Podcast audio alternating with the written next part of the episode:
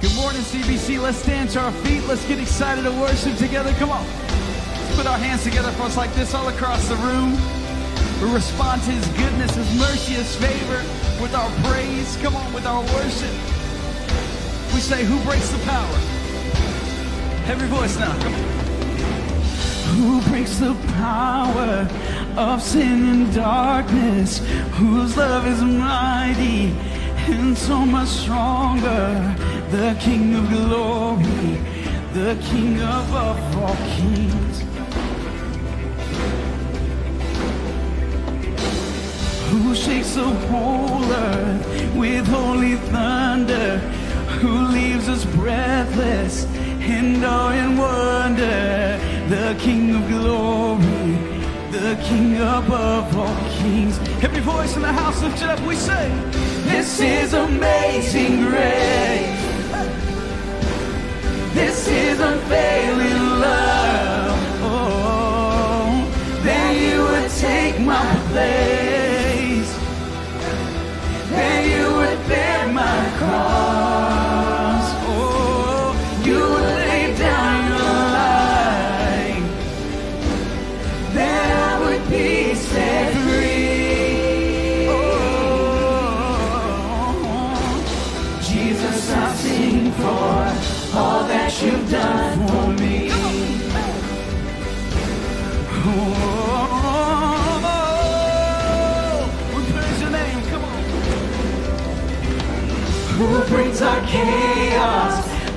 Into order?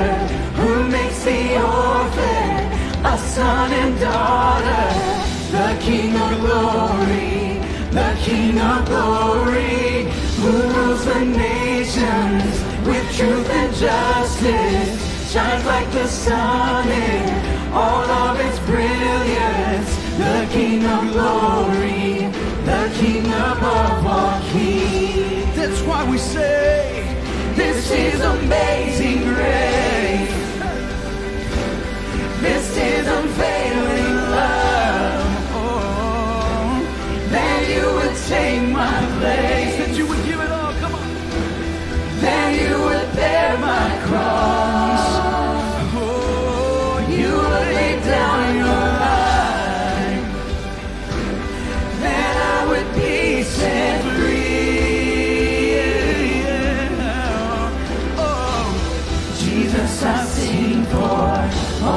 You've done for me. Are we tell him he's worthy together, church? Come on. Worthy is the Lamb who was slain.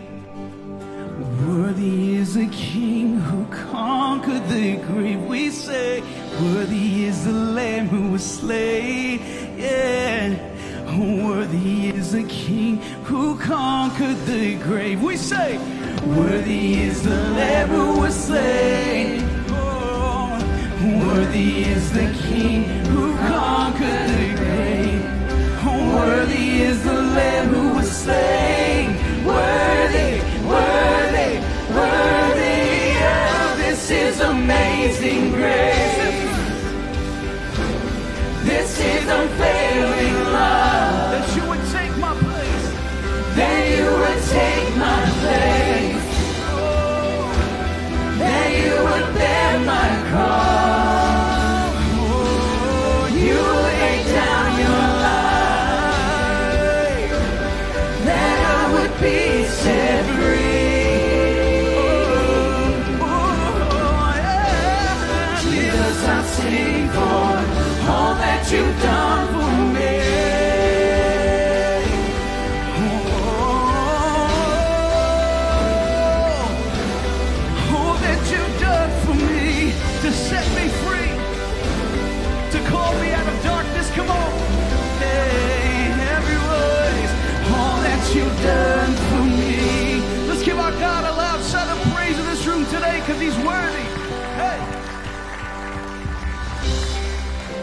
continue to give our God praise in response to who He is and all that He has done.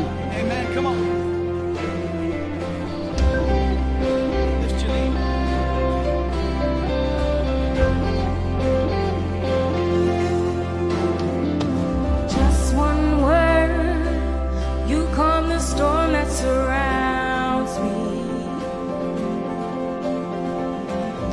one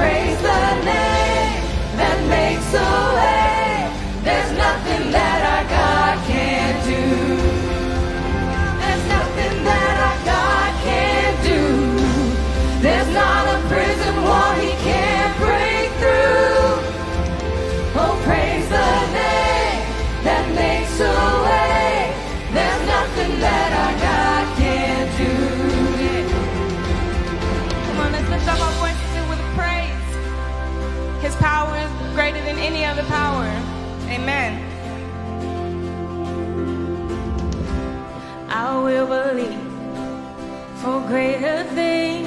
There's no power like the power of Jesus. Let faith arise. Let all agree. There's no power like the power of Jesus. I will believe. Come on. For greater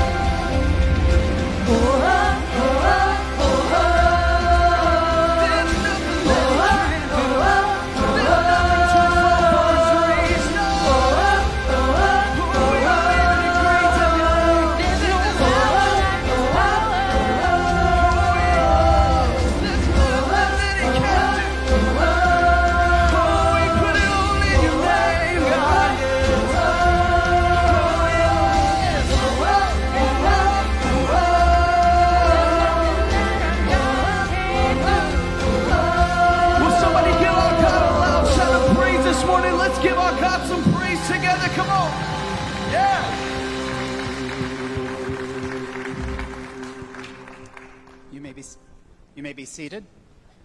Indeed, there's nothing that our God can't do, and I'm going to give you some I'm going to give you some updates on some amazing things that have happened over the last couple weeks, but before I do that, if you're visiting with us for the very first time, we just want to say welcome. We're glad that you're here this morning, and as you can see, um, our decor and everything, uh, we're on the la- getting ready to launch our evening VBS starting tomorrow evening at 6 o'clock right here in this building, and so those of you who are visiting, this isn't normally how things look here, but uh, we're glad that you're here, and, uh, and welcome. Uh, at Cypress Bible Church, we say, beginning where you are, becoming more like Jesus. And that's another way to say, wherever you're at in your journey, you're welcome here. Uh, we are glad that you're here. If you're just finding, checking out what Christianity is about, we're glad you're here. If you've been a mature believer, we're glad that you're here. Wherever you're at on that journey, where you're part of the family of God, and we're just thankful to have you here this morning. Um, on the back of your pews is a QR code. That's the best way to communicate with us. And so you take a picture of that, it takes you to a form. You can communicate if you have some information that you need, if you have a prayer request, if there's something that you want someone to contact you, that's the best way to let us know about those things, and so you can check those out. We have three primary values here at Cypress Bible Church gathering for worship, that's what we're doing this morning, uh, growing through life changing truth, and we do that best accomplished in small groups or small group settings. We have lots of opportunities for that. Also, then, the third value is go in life changing mission. And that's when we take the good news of Jesus to across the street and across the world. And our VBS is all about taking the good news of Jesus to our community and neighborhood. And so uh, we're actively doing that this week, and many of you are volunteering to do that, and we're thankful for that. Um, also, uh, we are in a season of prayer called Together We Pray, and we're encouraging everybody, 8.30 a.m. and 8.30 p.m., set an alarm, uh, join us on Zoom, uh, whatever, whatever will help you to do that, to be praying for God's continued direction for us as we seek the next lead pastor and as we seek kind of moving ahead uh, as well. For those of you who are new today, uh, we are in the transition. Our lead pastor left back in, in the late in December, and so we're seeking God for who that next leader will be for us, and together we pray as a way that we can gather together as a church body. Uh, we would invite you to join us on Zoom. You can do that by going to our church website, cypressbible.org. Scroll down, you'll see that little Together We Pray logo on there, and you'll see there'll be a little button. You click 8.30 a.m. if it's in the morning, 8.30 p.m. Take you right to us. 15 minutes to pray together with us. We'd love to have you join us uh, and do that. Um, as I said, VBS is right on the horizon, starts tomorrow. Uh, there is no longer online registration for VBS, but you can pick up registration forms out at the back today. You can also go online to cypressbible.org and you can click on uh, information button. So there's some parent information. So any of you are bringing kids, if you didn't open the email that was sent earlier, make sure you know all that before you drop your child off tomorrow. And so important that you, you know all that information. It's, this year, it's all online, trying to give people access on their own from other locations and places. Also, VBS t-shirts are available out in the foyer. Um, but before we move on, I want to tell you about some amazing things that have happened uh, really over the last few weeks here as we anticipated VBS. Um, we moved VBS to an evening thing, and with that came a whole bunch of changes and a whole bunch of unknowns that we had to walk by faith. And one of those was volunteers, because we were changing what we'd normally done. We are so thrilled to say this is the first time that we had all our volunteers in place over a week before VBS. So let's thank God for that. And, and we have so many volunteers who've never been able to volunteer for VBS, or they had to take off work to do it because we're in the evening hours. It's opened the door for a whole new group of people. So we're thankful if you're one of those people who are volunteering for one of the first times because now you can do that without compromising your work schedule. So we're thankful to have them here as well. Um, but uh, there is another thing that happened. When we decided to do an evening VBS, our team said we will be better off to get people from the community and even our own people there if we can serve a meal. Now, we hadn't planned to do that. There were three primary obstacles we had to figure out how we were going to handle. The first was who would provide leadership for that. And so we needed a volunteer to do that. And I'm so happy to say that Stephanie Vela uh, is that leader, and she will be leading that team. Stephanie was a food service director at a campgrounds, and she's doing an amazing job, and she's got 20 volunteers on her team. And so the volunteers just came into place for that very quickly. We had two other obstacles. One of the ob- other obstacles were our cooking equipment. Uh, we planned to serve people in the gym, and this was the gym kitchen two weeks ago. That is a stove that's probably over 30 years old. The left side works great. The right side was a storage bin for pots and pans because it hasn't worked for years. So, how do you serve between 600 and 1,000 people with that stove? So, Fortunately, there had been some um, money that had been designated for capital improvements to help get us some kitchen equipment. Well, in a matter of two weeks, we now have this.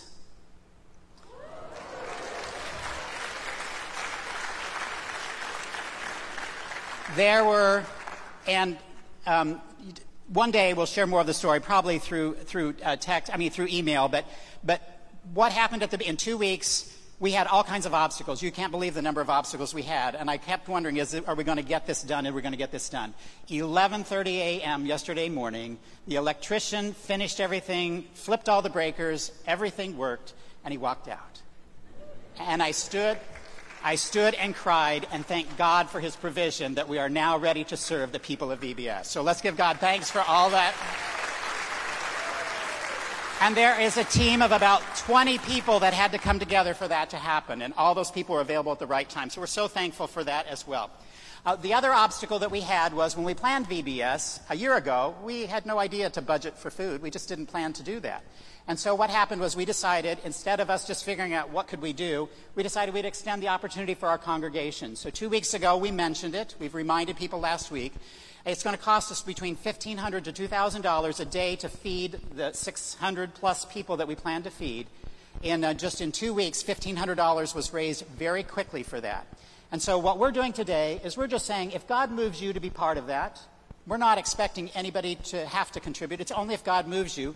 There are really three ways you can do that. One is there's a pot back there in the back, so you, pretty obvious. It says meals on it. You can just drop some cash or check in there today if, if God's leading you to do that.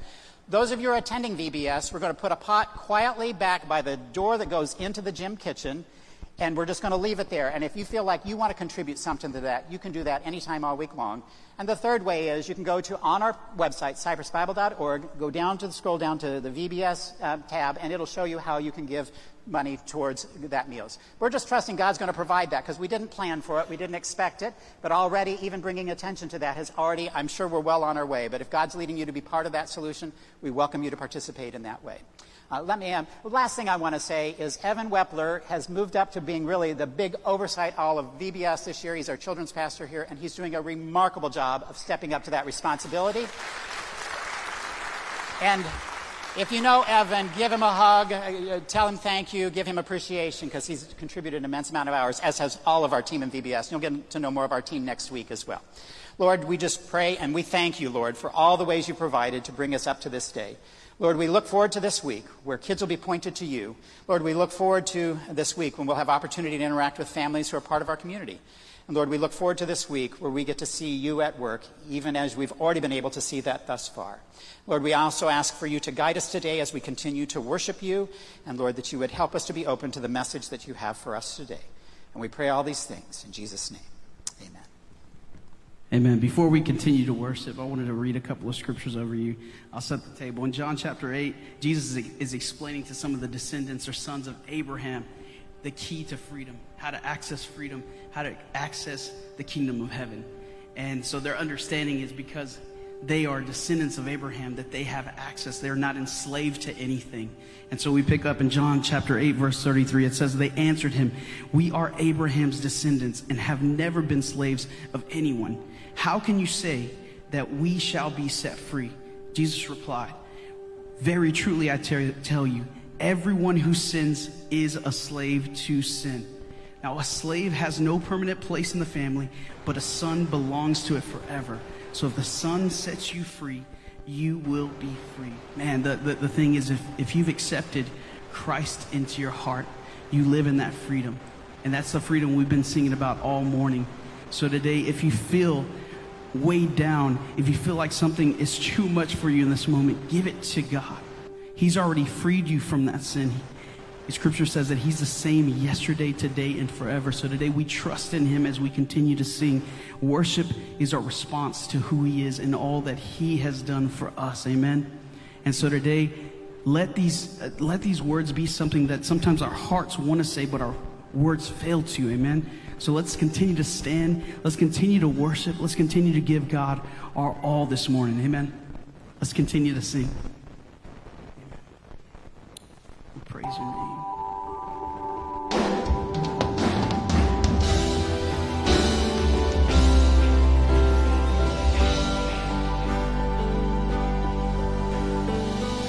Who am I that the highest king would welcome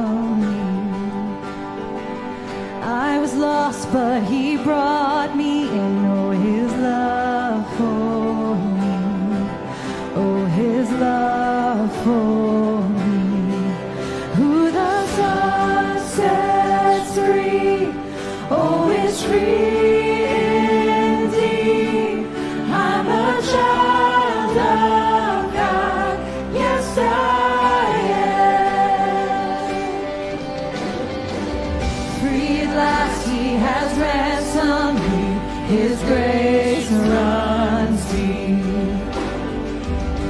While I was a slave to sin, Jesus died for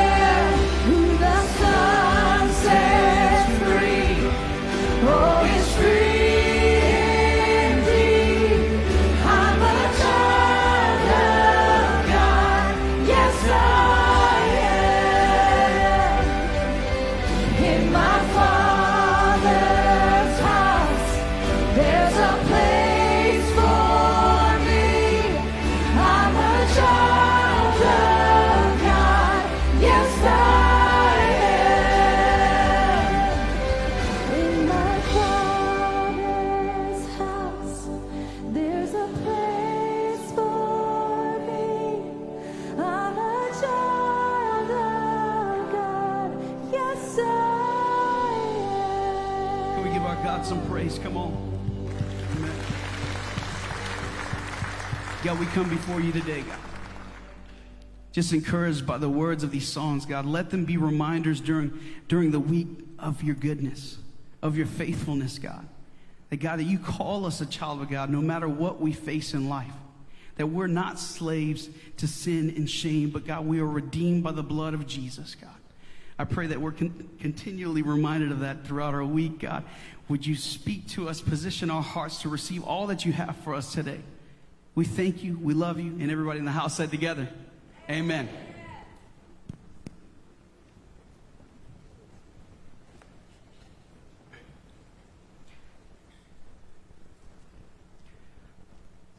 I don't know about you, but I was uh, greatly encouraged to hear uh, Pastor Brian speak about how God is really bringing together everything that we need uh, in order to be able to serve the community and VBS. And uh, I wanted to kind of go over that last verse, uh, verse 31. And uh, I think it's powerful verse because it shows us that God, just as God was building up his church in the first century, God is still building up his church and he's providing what he needs for his church to expand the kingdom. Verse 31 of Acts chapter 9 says, So the church throughout all Judea and Galilee and Samaria enjoyed peace, being built up, and going in the fear of the Lord and in the comfort of the Holy Spirit, it continued to increase. So that's very awesome to see how God is still working today. And as you open your Bibles or even your Bible apps, I invite you to go to Acts chapter 9. Uh, we're going to conclude our first parts of um, Acts chapter 1 through 9. It's right, it's the first part of Acts, our study through Acts. And uh, it's just truly amazing to see how the Holy Spirit uh, has inspired Luke to write this book. And I think it's really served us well as a community, as a group of followers of Jesus Christ. And today we're going to conclude this first part of our study through Acts in chapter 9. And it's titled Change the Course. Change the Course. And for me, it's been incredible to share, along with this team, uh, how God builds up His church. And so, if you're there already in, uh, in Acts chapter 9, we're going to go. We got a lot of reading to do, so let's do it. Now, Saul, still breathing threats and murder against the disciples of the Lord, went to the high priest and asked for letters from him to the synagogues at Damascus, so that if he found any belonging to the way, both men and women, he might bring them bound to Jerusalem. As he was traveling, it happened that he was approaching Damascus, and suddenly a light from heaven flashed around him, and he fell to the ground and heard a voice saying to him, Saul, Saul, why are you persecuting me? He said, Who are you, Lord? He said, I am Jesus whom you are persecuting. But get up and enter the city, and it will be told to you what you must do. The men who traveled with him stood speechless, hearing the voice but seeing no one. Saul got up from the ground and though his eyes were open, he could see nothing. And leading him by the hand, they brought him into Damascus, and he was three days without sight, and neither ate nor drank. Now there was a disciple at Damascus named Ananias. And the Lord said to him in a vision, Ananias. And he said, Here I am, Lord. And the Lord said to him, Get up and go to the street called Straight, and inquire at the house of Judas for a man from Tarsus named Saul for he is praying, and he has seen in a vision a man named Ananias come in and lay his hands on him so that he might regain his sight.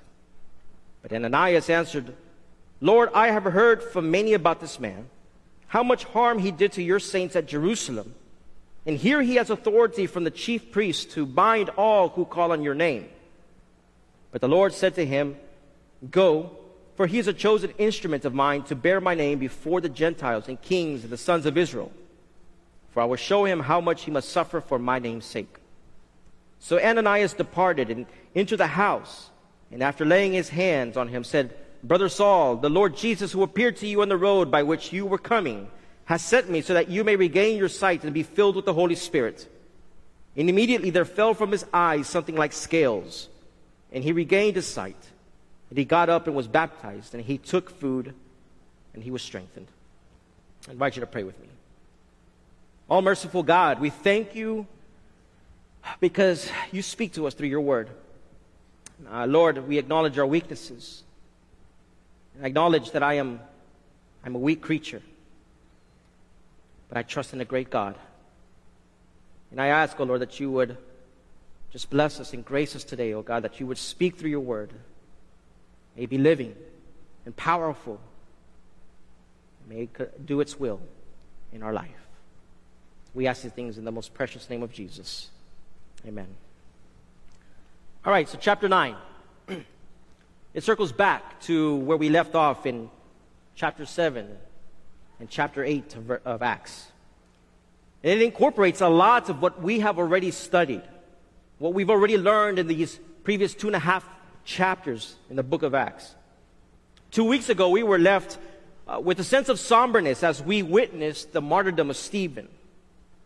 We were left somewhat sad over Israel's continual blasphemy and rejection of God, the temple, the word, and of Jesus Christ.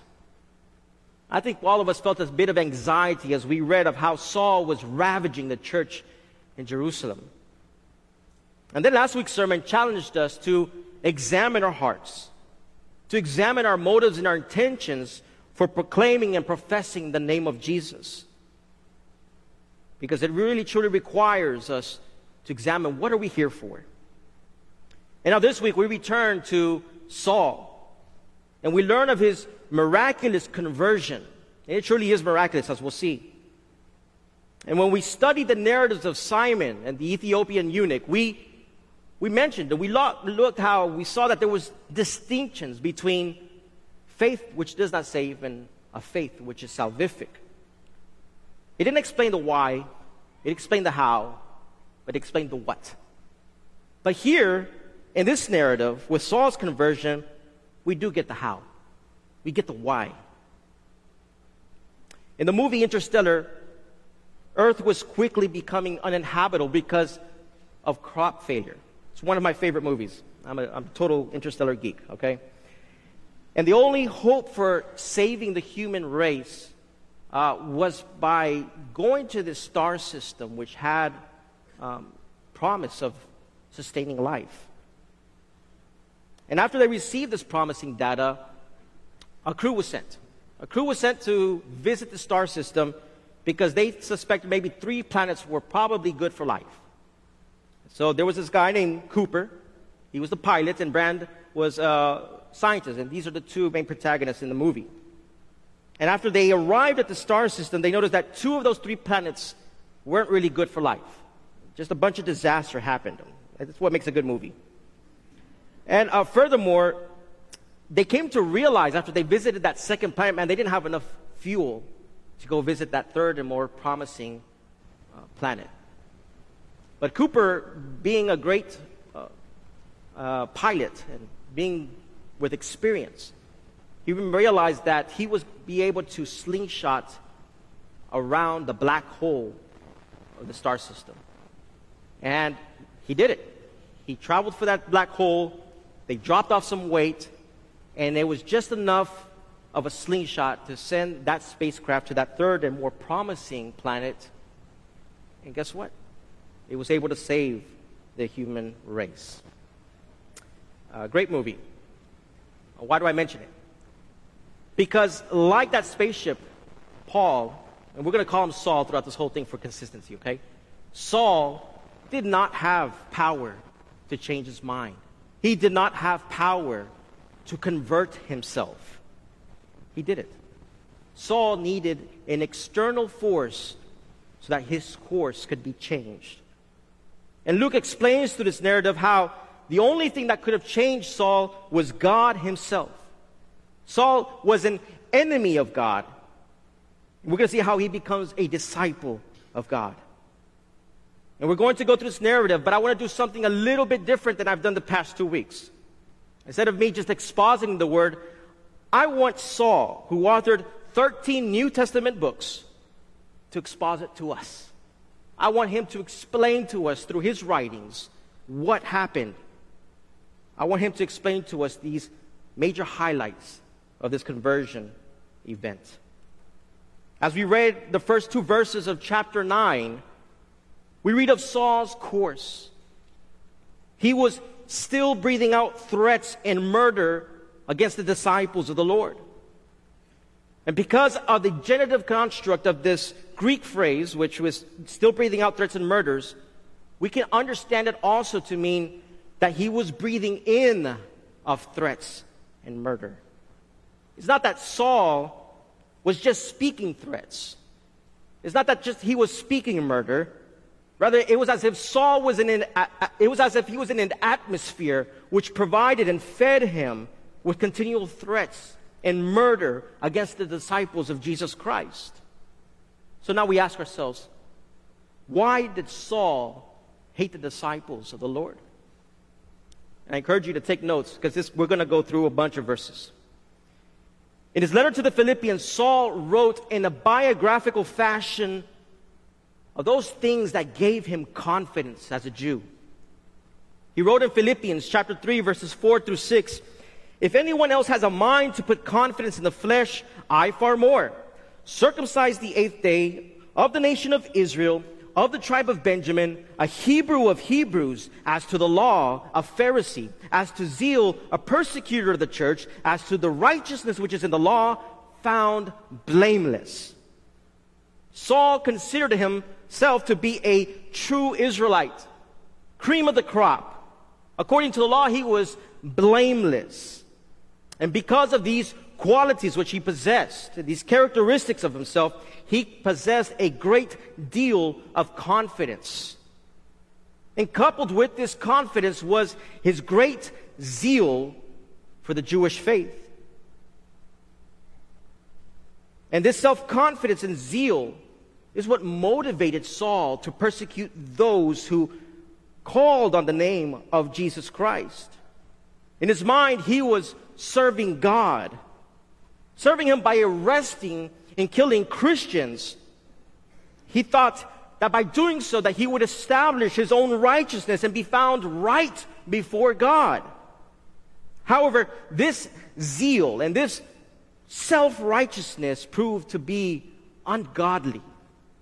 We know this because Saul wrote in Romans chapter 10, verses 2 and 3, For I testify about them that they have a zeal for God, but not in accordance with knowledge. For not knowing about God's righteousness and seeking to establish their own, they did not subject themselves to the righteousness of God. What does this mean? It means that Saul and many Jews were zealous for their faith. And they tried to establish their own righteousness through works. They had confidence in their works. They established a righteousness of themselves as if it would qualify them before God.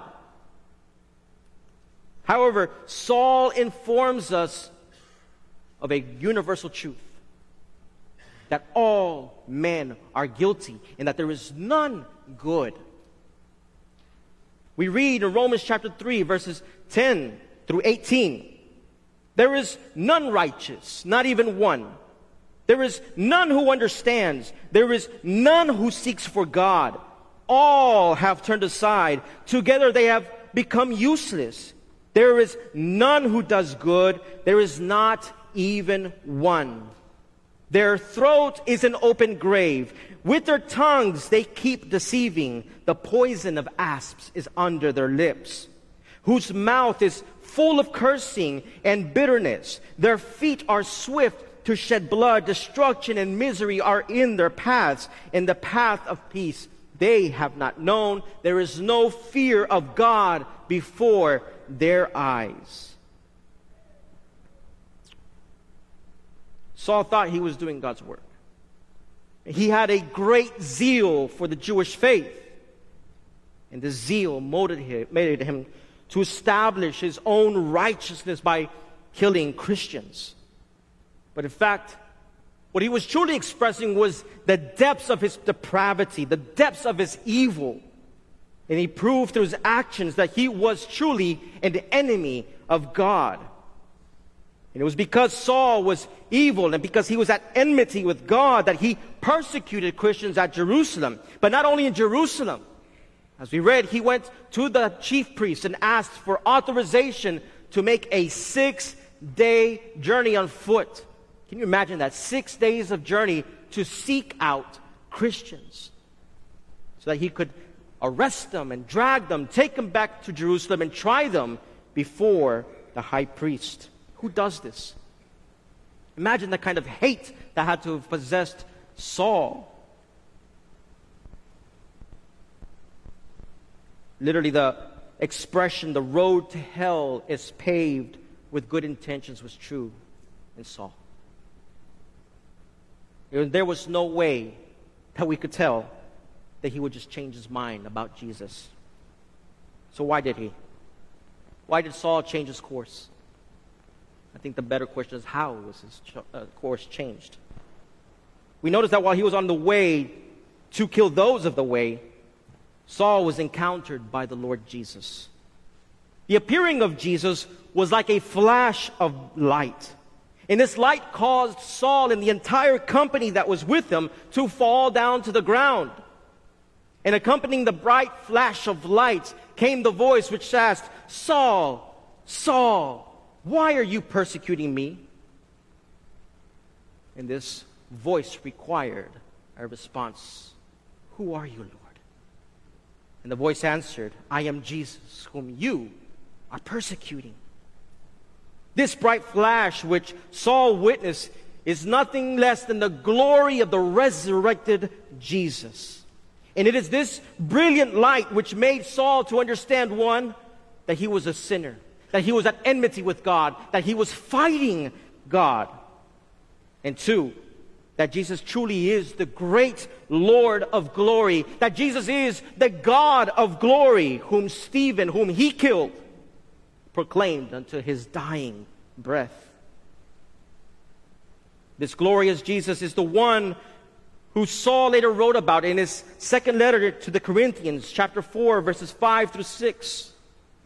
For we do not preach ourselves, but Christ Jesus as Lord, and ourselves as your bondservants for Jesus' sake. For God, who said, Light shall shine out of darkness, is the one who has shown in our hearts to give the light of the knowledge of the glory of God in the face of Jesus Christ. In other words, it was God who had illuminated the truth of Jesus unto Saul. God made known to Saul the true identity of Jesus as Lord, Jesus as God. God made known to Saul the glory of God in the person and in the face of Jesus Christ. Saul would not have acknowledged this of his own power. He would not have changed his course by his own will. It was God who had intervened miraculously into this enemy and changed his life. It was not because of Saul that he changed his course. It was because God had mercy on him. It was because God loved Saul. And it was God who opened his eyes and his heart so that Saul would see who Jesus truly is. And likewise, the Father has caused this light to shine in all of us. It is for this reason that we believe on Jesus Christ. We were convinced by the power of the Holy Spirit and this testimony of the Holy Spirit of who Jesus is. It is by God's grace, His immeasurable mercy, that we can call Jesus Christ Lord. And together with Saul, we can sing this great doxology that says, He who is the blessed, He is the only sovereign, He who is the King of kings, He who is the Lord of lords, who alone possesses immortality and dwells in unapproachable light, whom no man can see and has seen. To Him be honor and eternal dominion. Amen. Not only did Jesus reveal himself to Saul, but he gave Saul instruction to head into Damascus and to wait for, the word of what he must do. Saul's encounter with Jesus had left him blind, and he required the assistance of others to lead him back into the city. I can only imagine the state in which Saul was found. As we mentioned last week, a gospel encounter is a crisis of faith for unbelievers. We see it here. We got it. We got this picture right now. Saul persecuting the people of Jesus Christ. And all of a sudden, behold, the Lamb of God who was slain from the foundations of the earth. His whole belief system was wrecked after having been visited by the Lord Jesus himself. And I asked myself, how would we have reacted? How would we have responded if we had persecuted Christians and all of a sudden to be confronted by the Lord Jesus himself? How would we respond? The text tells us that Saul fasted for three days. Saul's fast from food and from drink communicates to us Saul's need of direction through reflection and through prayer. It communicates to us his poverty of spirit, that he had nothing to offer him. And Saul's waiting God was not in vain because God is faithful to his calling and to his promises. We read of this faithfulness of God when Saul had warned Gentiles against having an arrogant attitude against unbelieving Jews for rejecting Christ. He wrote in Romans 11, 28 to 29, from the standpoint of the gospel, the Jews are enemies for your sake, but from the standpoint of God's choice, they are beloved for the sake of the fathers. For the gifts and the calling of God are irrevocable. Here is the eternal truth. When the Lord calls, he is sure to honor his own calling. Jesus, as God, is faithful to telling his people Israel that they are his people. And just as God is faithful to Israel, God, as we will see, is faithful to Saul, and he confirms the calling and vision which he saw on the way to Damascus. And for Saul's sake, God demonstrated his faithfulness unto him by confirming that calling through a disciple named Ananias. We read last week of how the ministry of Philip and the conversion of the Samaritans was confirmed by those of high reputation of the church. You remember? John and Peter went to go confirm this ministry. But Saul, who was to become the apostle unto the Gentiles, was confirmed by a simple disciple. Someone who we only read of twice in the book of Acts, and I know of no other. A simple disciple. It is good that God was pleased to do it this way too, because it communicates a wonderful truth to each of us. You see, there are no super believers. Paul had that problem. There were super apostles in his days. But there is no such thing. Each and every single one of you are beloved disciples of the Lord Jesus Christ if you have believed on him. There's none greater than another. And Saul wrote of this in the first book of Corinthians, chapter 12, verse 22 through 25. On the contrary, it is much truer that the members of the body which seem to be weaker are necessary, and those members of the body which we deem less honorable, on these we bestow more abundant honor. And our less presentable members become much more presentable, whereas our more presentable members have no need of it. But God has so composed the body, giving more abundant honor to that member which lacked, so that there may be no division in the body, but that the members may have the same care for one another. And now, for the sake of Jesus' name, Ananias accepted his commission. The simple disciple went to the house of Judas to where Saul was praying and was faithfully waiting. Ananias knew how dangerous Saul was. He knew that Saul was authorized to chase and to arrest and to bring back to Jerusalem Christians for trial. He knew that the followers of Jesus were killed in the presence of Saul. He knew how Saul had ravaged the saints at Jerusalem. Yet Ananias trusted Jesus and he obeyed the command of the Lord. And when he entered the house of Judas and he saw Saul, he said, Brother Saul, Brother Saul, the Lord Jesus, who appeared to you on the road of which you were coming, has sent me so that you may regain your sight and be filled with the Holy Spirit. We see that God confirmed the calling and the vision of Saul through Ananias and Saul was healed for the mission at hand. The point of these 19 verses is to show us that God is completely sovereign and He is Lord over all creation, including His enemies. Saul thought that by killing Christians, he was doing the work of God. But once Jesus revealed Himself, Saul was confronted with the truth that he had been fighting against the Lord himself. Furthermore, God demonstrated his sovereignty in choosing Ananias to confirm Saul's calling. Likewise, God is sovereign in his church today. He shined in us the light of the gospel by which we were saved. And whether you know it or not, you, each one of you, confirm one another's calling unto the Lord Jesus Christ. And that's what I love about CBC. Because through CBC, I'm able to see the people of God who love one another, who serve one another. We just saw the wonders and the great calling that God has made in people's lives to volunteer for VBS. We see how people answer the call to serve as deacons. We see how people answer the call to serve one another in great ways. Little do you know, you're being used by God to confirm one another, to love one another. And I encourage each one of you, my brothers and sisters, continue doing that. Continue loving one another. Continue carrying out this mission of loving each other as you love yourself. In verses 19b through 30, we're going to observe the charge that was given to Saul from the Lord Jesus. We see in verses 15 to 60 that the Lord told Ananias of how Saul was chosen to proclaim the gospel and to suffer for Christ.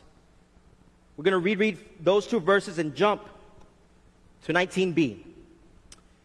We read, But the Lord said to Ananias, Go, for he is a chosen instrument of mine to bear my name before the Gentiles and kings and the sons of Israel. For I will show him how much he must suffer for my name's sake.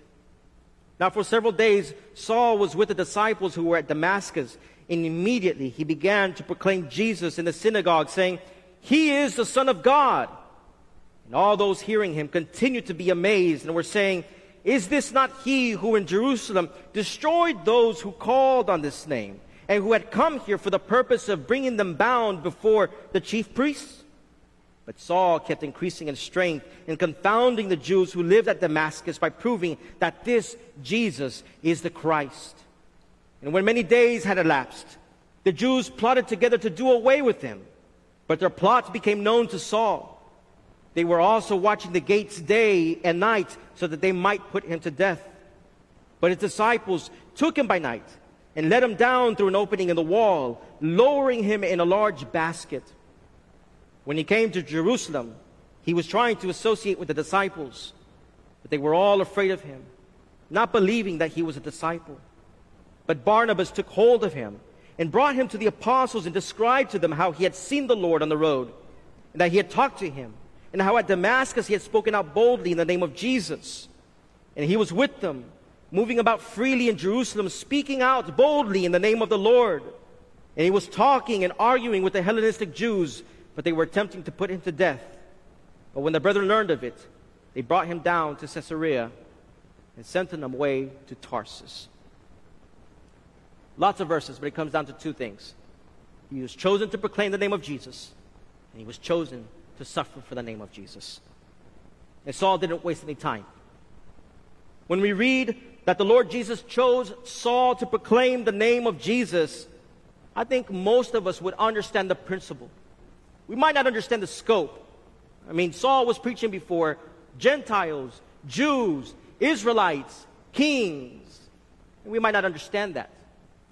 We might not ever be called to speak the gospel unto heads of state or to kings or to governors or anything like that. But we do understand the principle speak and proclaim the name of Jesus. I think all of us, when we experienced that new birth, we felt the desire to share of our faith in Christ Jesus. Let me illustrate it this way. When I first saw my wife, I was taken by her beauty. And when I got to know her, I knew how wonderful of a young woman she was. And the more I came to know her, the more I loved her. I loved her sincerity. I loved her beauty. I loved her wisdom, even at that young of age. And I loved her corn tortillas. you can't tell, full gospel right here, buddy. I loved her. Do you think I spoke badly of my wife than my girlfriend? No. I loved her. And I wanted to share with everyone the joy that I had with her. But even the most beautiful and even the most wonderful things of this earth and this universe, they blush in the presence of Jesus Christ. And like Saul, we all were great sinners. We might not be have, we might not have persecuted the church. We might not have killed Christians. But I tell you what, all of us were idolaters. All of us were blasphemers. All of us at heart were murderers. All of us at heart were adulterers. And all of us were guilty of uh, uh against breaking God's law. You know what made it worse? We thought nothing of our guilt. We thought nothing of our guilty standing before God.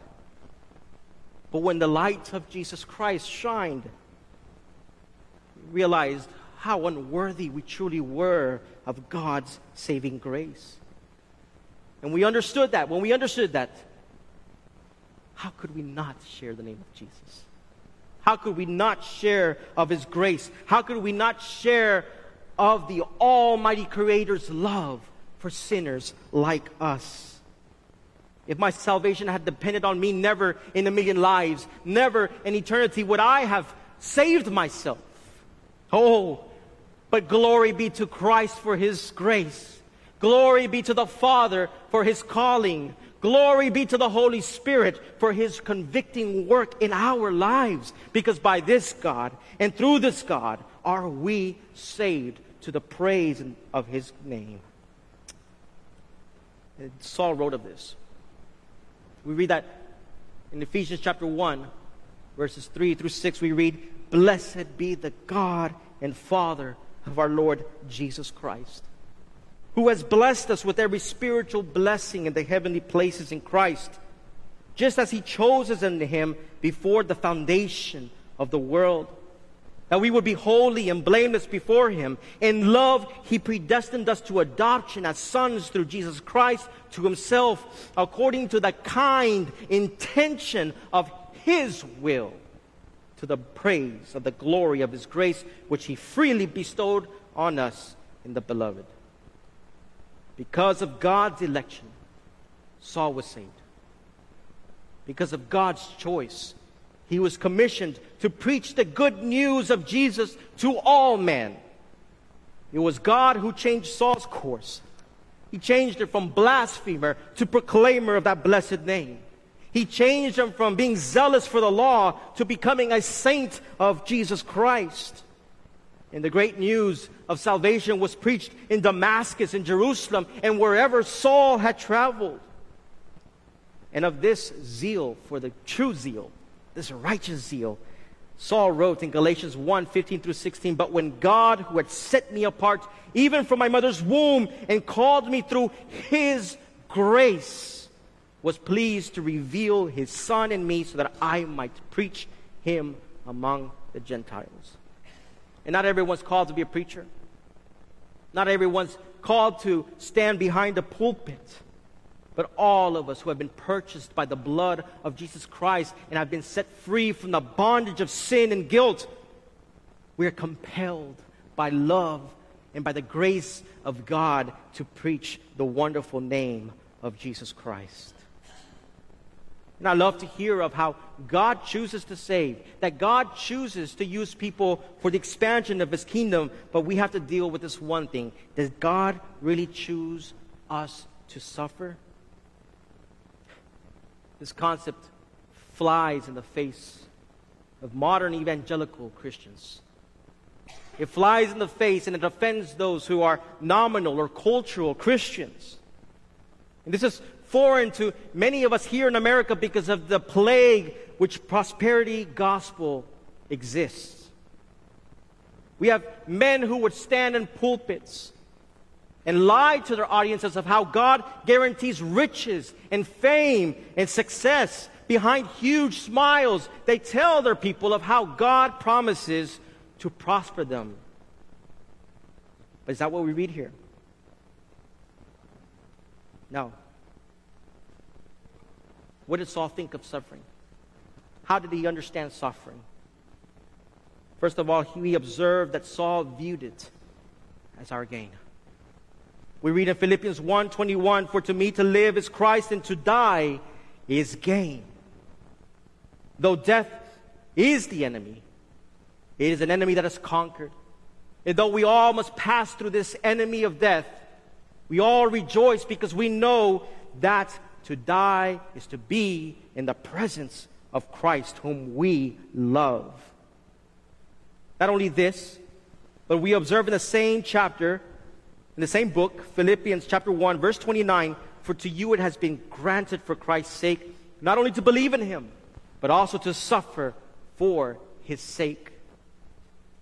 I don't want to go to an extreme and say that you must be hated by every single person you meet. That's not what I'm trying to say. But it is inevitable that when we value what Christ values, when we hate what God hates, that there would be a clash between the followers of Jesus Christ and the culture. It's inevitable. Let's take this month, for example. This is a month in which the world celebrates homosexual sin, and they take pride in this. And in this clash, we will see that if you do not tolerate that, you are a bigot and intolerant. Not only that, but we see how the world demands the celebration of murder in the womb. And if you don't celebrate that, you're against women. When we refuse to celebrate these things, we will be hated. And beloved, it should not be a surprise. Did not Jesus Christ himself say, if they hated me, they will hate you? It is bound to happen. But we suffer because it is not only just a grace unto us, but it is also our portion. It is our share. It is through suffering that we know we are children of God. We read in Romans 8 16 through 17 The Spirit Himself testifies with our spirit that we are children of God, and if children, heirs also, heirs of God, and fellow heirs with Christ, if indeed we suffer with Him, so that we may also be glorified with Him. In other words, Saul knew that by God's grace of suffering, he was a child of God. This adoption into God's family afforded him all the rights and benefits of being united with Jesus. But with confidence, Saul was able to say that suffering was a mark of being adopted into the family of God. It is for this reason that he was able to write in that last verse in 18 on your slide For I consider that the sufferings of this present time are not worthy to be compared with the glory that is to be revealed to us. That's why he was able to suffer well. And that's why we also can suffer well. And so, what does the conversion and the conflicts of Saul tell us about God? Again, I remind you that he is sovereign over all things, and that he is Lord even over his enemies. And that's a good thing, my friends, because Saul would not have changed his mind had the Lord not intervened in his life. Allow me to remind you that it was Saul, by his own works, that put him on that road to hell.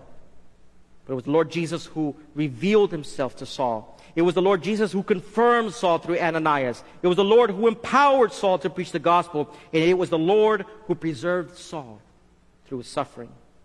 Saul contributed no good work unto his salvation except the sin that required a Savior. And likewise, our salvation is not earned through our works. I don't care how good you think you are. We're all guilty of sin. And we all have a great need for a Savior. And that Savior is only Jesus Christ. How then do we live? How do we live in accordance with the knowledge that our salvation is the right work of Christ and Christ alone? How do we live then with the knowledge that our salvation is the result of Christ's work and that the assurance of our faith is God's work in us? Well, we ought to proclaim Christ. We proclaim Him because we're compelled by His love for Him, because we are obedient to Christ, because we love Christ, church, and the growth of that church. And we're going to see, we see a great example of that today. We see how our youth is called to New York City. And they're going to proclaim the gospel of Jesus Christ. And I'm grateful to see that. And we should encourage them to fight the good fight, to proclaim the name of Jesus Christ, because it has pleased God to use us in that way. But not only that, but we're to suffer well. We're supposed to suffer well because suffering confirms our union to Jesus Christ. Suffering confirms our adoption into the family of God. And suffering prepares us for the future glory that is to come on that last day. Be encouraged, church. Live for your King and suffer well as a good soldier of Jesus Christ. I invite you to pray with me. O eternal, wonderful, magnificent, and gracious God. We thank you. We thank you because through your word you teach us of your great grace, of your eternal love, and that you are a faithful God. We ask, O oh Lord, that you would continue to be with us. Continue to be with every believer here at CBC and that you would confirm us, oh God, through one another. We ask, Lord, that you would empower us through your Holy Spirit to proclaim the blessed name of Jesus Christ. And Lord, in our moments of suffering, in our moments of tribulation and affliction, as we could come into conflict with the culture, we ask, O oh God, that you would preserve us, that you would hold fast unto us, O oh God. We thank you, O God. We worship you. And we say all power and dominion be to you. In the blessed name of Jesus Christ, we pray. Amen. Amen. Let's continue to sing out today. Scripture tells us that He's the same yesterday, today, and forever. Today, so today we stand behind that truth as we lift this up. Let's stand together.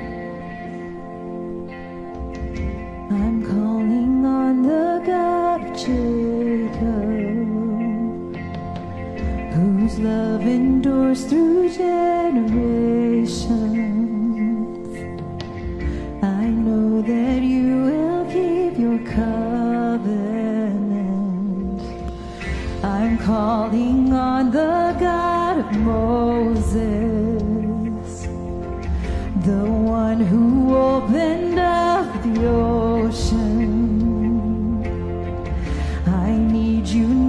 To do the same thing?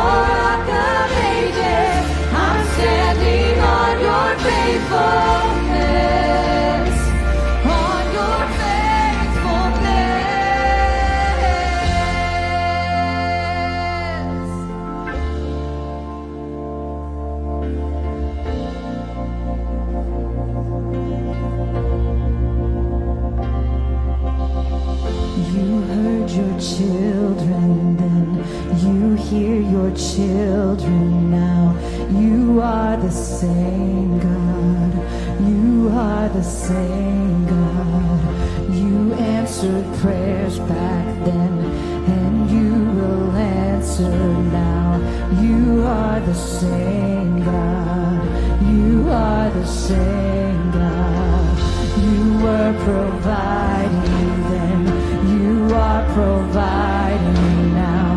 You are the same God. You are the same God.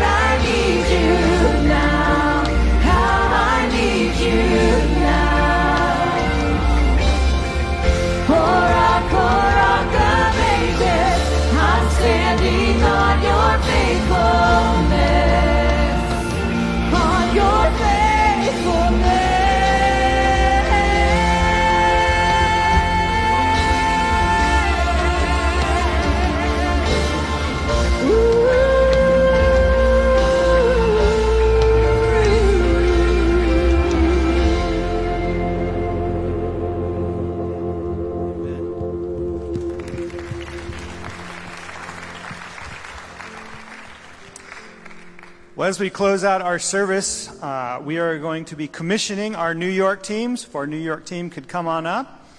Uh, it's our privilege as a church to send uh, our members, and in this case, our youth team, to New York as ambassadors, uh, both for this church, but more importantly, for Jesus Christ and his kingdom. And so I would encourage you over uh, this next week. They leave on Saturday. Um, so be praying for them.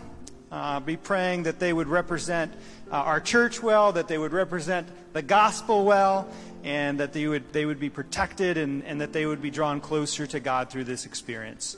Uh, so, as a church, if you join me, let's pray and commission them now, and I'll close our service out. Uh, Father, we come into your presence this day with thanks and praise. We thank you that you are the same God who is still working today, like you have so faithfully done in the past. So, Lord, we commit this team to you. We put them into, place them into your hands, and we pray that you would use them, uh, both for the proclamation of your gospel, for your kingdom, uh, but also that you would draw them in a, into a more intimate relationship with yourself as they, as they go out in faith, Lord, to, to serve your kingdom. And so, would you protect them? Would you guide them? And would you open up opportunities for your gospel even now? Spirit, would you go before and prepare a way, prepare the soil that it would be ready to receive the good news of Jesus Christ. And so we commission this team in the name of the Father, Son, and Holy Spirit, and just pray that your blessings and your grace would be upon them. And Lord, as we leave this morning, we pray that you would go with us, that you would uh, encourage us to be a part of this proclamation of the, of the good news of Jesus, Lord, in the mission fields you've given us, that in our communities and our workplaces and uh, over the summer that you would give us opportunity to just step out in faith and trust that the gospel is, the, is your power unto salvation to all who will believe. So we go in the promise that you will work through us for your kingdom and for your glory. In Jesus' name, amen.